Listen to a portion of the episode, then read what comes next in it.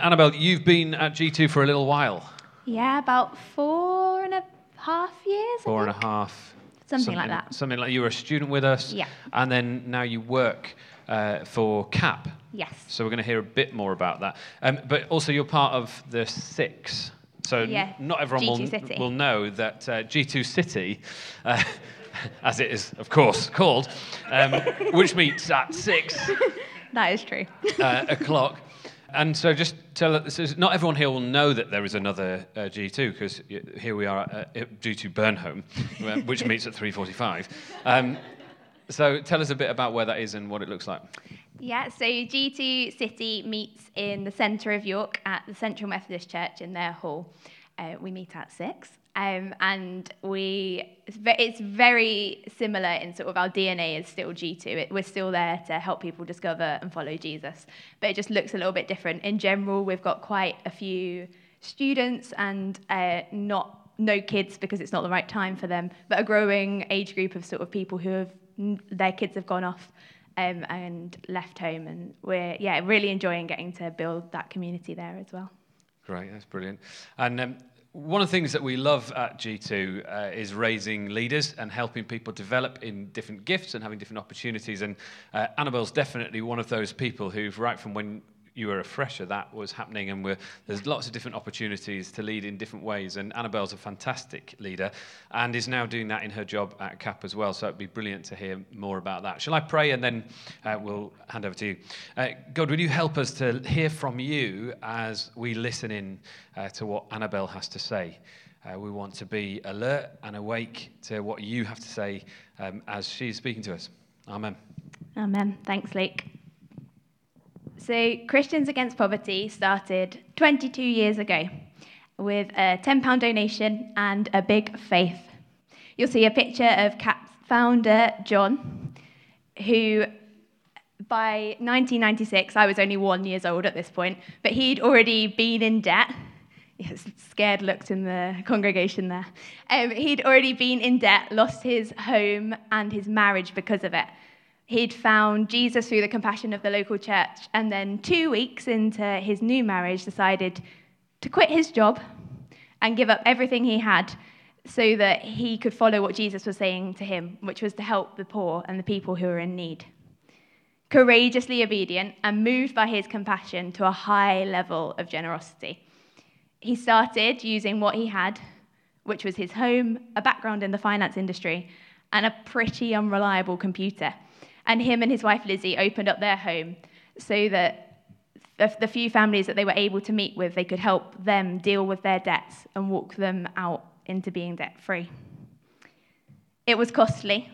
For about a decade, they and the people that joined them didn't get paid in full and pretty much never on time either. But as our volunteers who work in local churches today will tell you, it was worth it to see each person that became a Christian because of it and to see each family's life change when they got out of debt.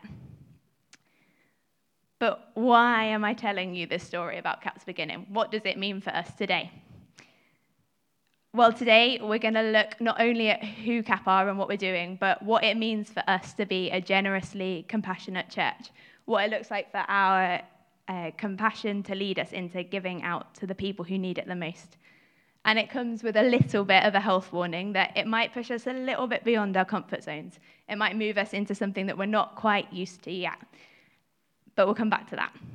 First, let me introduce you to Stuart, who, following an accident, was left severely immobile and unable to work. Debts mounted, snatching Stuart's hope and leaving him searching through supermarket bins for food. At his absolute lowest, he was on the brink of suicide. And we're going to hear some of Stuart's story now. You can see it happening. You can see the water rising. You can see the, the depth you're in. You know, trying to tread water, but there's nobody there. Nobody there.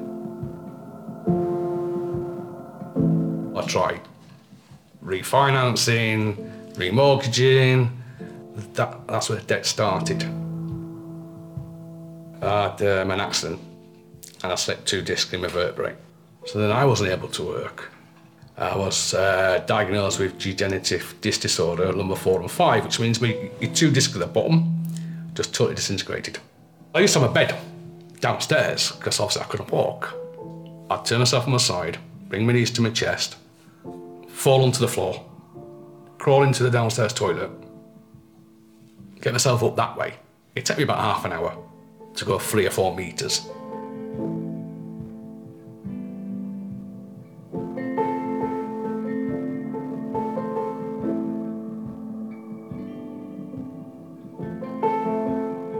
You go to bed at night crying, praying you don't wake up because you can't cope no more.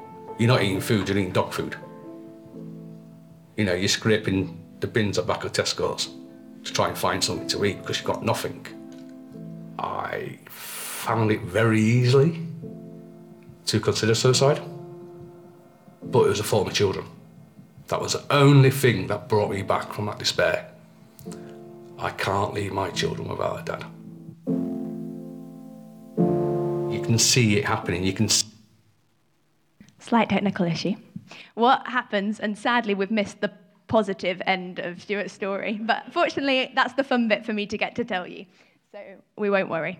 Um, so what happened is Stuart called up CAP and a volunteer from the local church who run a debt centre were able to come round and see him. They met him in his home and got together all of his paperwork, sent that off to head office where I work, and we were able to provide him a solution out of debt. So he's no longer in debt. But what also happened, which I think is amazing, is on that first visit, they offered to pray for him. And they just said, like, you've got a lot of health issues going on. You're clearly in a lot of pain. Do you mind if we pray for you? And um, Stuart wasn't a Christian. He didn't hadn't really had someone pray for him before.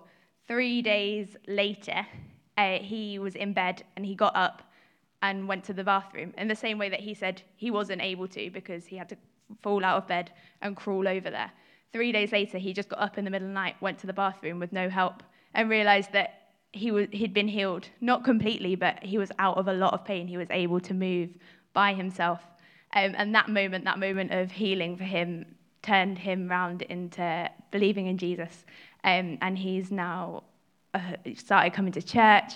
Um, he's, he, what, when he was in debt, he ended up homeless and on the street for a while, and he's got into social housing. Um, and now he's able to rebuild his life up again because of the help and because he's been able to find Jesus as well, and the, just through what the local church were doing. Right now, 14 million people in our nation, like Stuart, are living in poverty. Up to 8.3 million people in the UK are unable to pay off debts or household bills. Poverty arrives sometimes unexpectedly, like it did for Stuart. But when it sets in, it can be like an illness in the family, setting you into fight mode for, mode for a battle you just probably can't win. In a society where a lot of the time we live behind closed doors, it might not always be that visible. But thousands are unable to feed their children. They're not able to put heating on their meters and heat their homes in winter. The grip of poverty is often relentless. It can break families apart and drive many, like Stuart, to think that suicide's the only option. And when we see those situations, it's really easy for us to feel hopeless, to feel helpless, to think that whatever we can do and whatever we can give just isn't going to be enough. There are parallels between that feeling that we have, between the beginnings of CAP and the small amount of uh, resources and time that John, who started it, had, and a conversation between Jesus and some of his closest followers in uh, one of the accounts of Jesus' life, death, and resurrection called Mark. In that story, they watch as rich people make a show of giving large amounts of money to the temple, which is their church. They're making a point that they're throwing in loads and loads, and then along comes a poor widow who puts in just a few pennies. Jesus' response is to say, Truly, I tell you, the poor widow has put in more to the treasury than all the others. They gave out of their wealth, but she, out of her poverty, put in everything, all she had to live on. Jesus notices exactly what the widow gives. and has compassion for what it costs her. He's not looking at the amount, at the huge volume that's going in, but he notices that even though her gift is small, it cost her a lot, and he still values it. It's not always about what we've got to give, but about our willingness to give it and to trust that God can do something with that and do even more than we think. Stuart's story of how his life turned around and about and John's story of where CAP's grown to now, which I'll tell you more about in a minute, shows us just what that can do. So, 22 years after John started CAP, fueled by uh, compassion for people who were in need, CAP's grown into something beyond what he could have thought at that time. We're regulated by the Financial Conduct Authority, and we're recognised as the best place for the most vulnerable to go and get support. Because volunteers from local churches go into people's homes, they walk them through each step of the process, and they get to invite them into the community that church brings at the same time. But we know that debt isn't the only cause or consequence of poverty. Long term poverty is compounded by generational unemployment of generation after generation not getting into work because they haven't seen anybody else get into work first, of people who aren't able to get the skills to manage living on a tight budget, and of people whose life controlling habits like alcohol or drugs or gambling make the living on a tight budget even harder. More than just advice, we get to uh, run job clubs which help people get into employment. We get to help people learn the skills that they need to manage on a tight budget. And our Fresh Start groups give people the skills they need to manage those controlling habits that have been making life so much harder for them. So here are the stats. More than 23,000 people every year find help through the services that CAP run. A lot of those are clients who are figuring out their debt, uh, but 2,500 of them become debt free each year.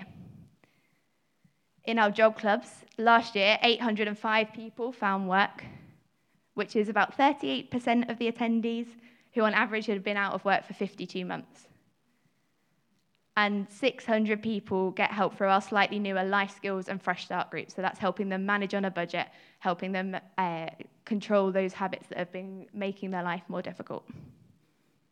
And arguably, even better than those stats, about a thousand individuals each year make a response to Jesus, which is great. But the reality is, none of that would be happening if John hadn't decided to take a risk and, fueled by his compassion, be generous with what he was doing. Behind all of those stats is one person who's decided that they want to give regularly to CAP each month. We call them life changers because that's what you're doing. And it's a, behind that is a church that's decided to open up its doors wider, to give its time, its money, its resources, to be able to welcome in the poorest and those most in need. And what's brilliant, G2, is that we already know that this is what church is for. Because when I talk about what CAP does, really I'm talking about the local church. Because none of those services work if someone hasn't been willing to take the time to do it. And none of it happens if no one's willing to give some money into what's going on. But when we look at G2 Burnholme's vision, we can already see that we know church is the centre of where that's meant to be going on. I know you had a Sunday looking at your vision before, but I'll just read out again. G2 Burnholm is a church that seeks God's transformation of local communities through the message of Jesus and the power of the Holy Spirit, who speaks today and brings healing, wholeness, and even miracles. We value being creative, taking risks, and trying new ideas in how we do church. We are a family of children, youth, students, and adults of all ages where everyone can belong and be invited. Unsurprisingly, this parallels with the Bible. On Vision Sunday, Hannah talked through the moment where Jesus declares that his time on earth fulfills the following passages from Isaiah The Spirit of the Lord is on me, because he has anointed me to proclaim good news to the poor. He has sent me to proclaim freedom for the prisoners and recovery of sight for the blind, to set the oppressed free, to proclaim the year of the Lord's favor. It's no coincidence that Jesus puts proclaiming good news to the poor and setting the oppressed free at the very center of his first declaration. And as followers of Jesus, our role is to continue what he started. If we want to see communities transformed, to see the oppressed set free, to see our family look a little more diverse, it's going to need us to get creative, to take some risks, and to give generously of ourselves. The reality is that we can't do this without giving. And if our generosity isn't fueled by compassion, it's not going to be sustainable or genu- genuine. So let's go back to basics. Why are we generous to those, towards those in poverty? The words poor and poverty appear in the Bible about 400 times, depending on your translation. So let's look at what the Bible has to say. God commands us to help those in need. God commands his people to care for those in need among them countless times.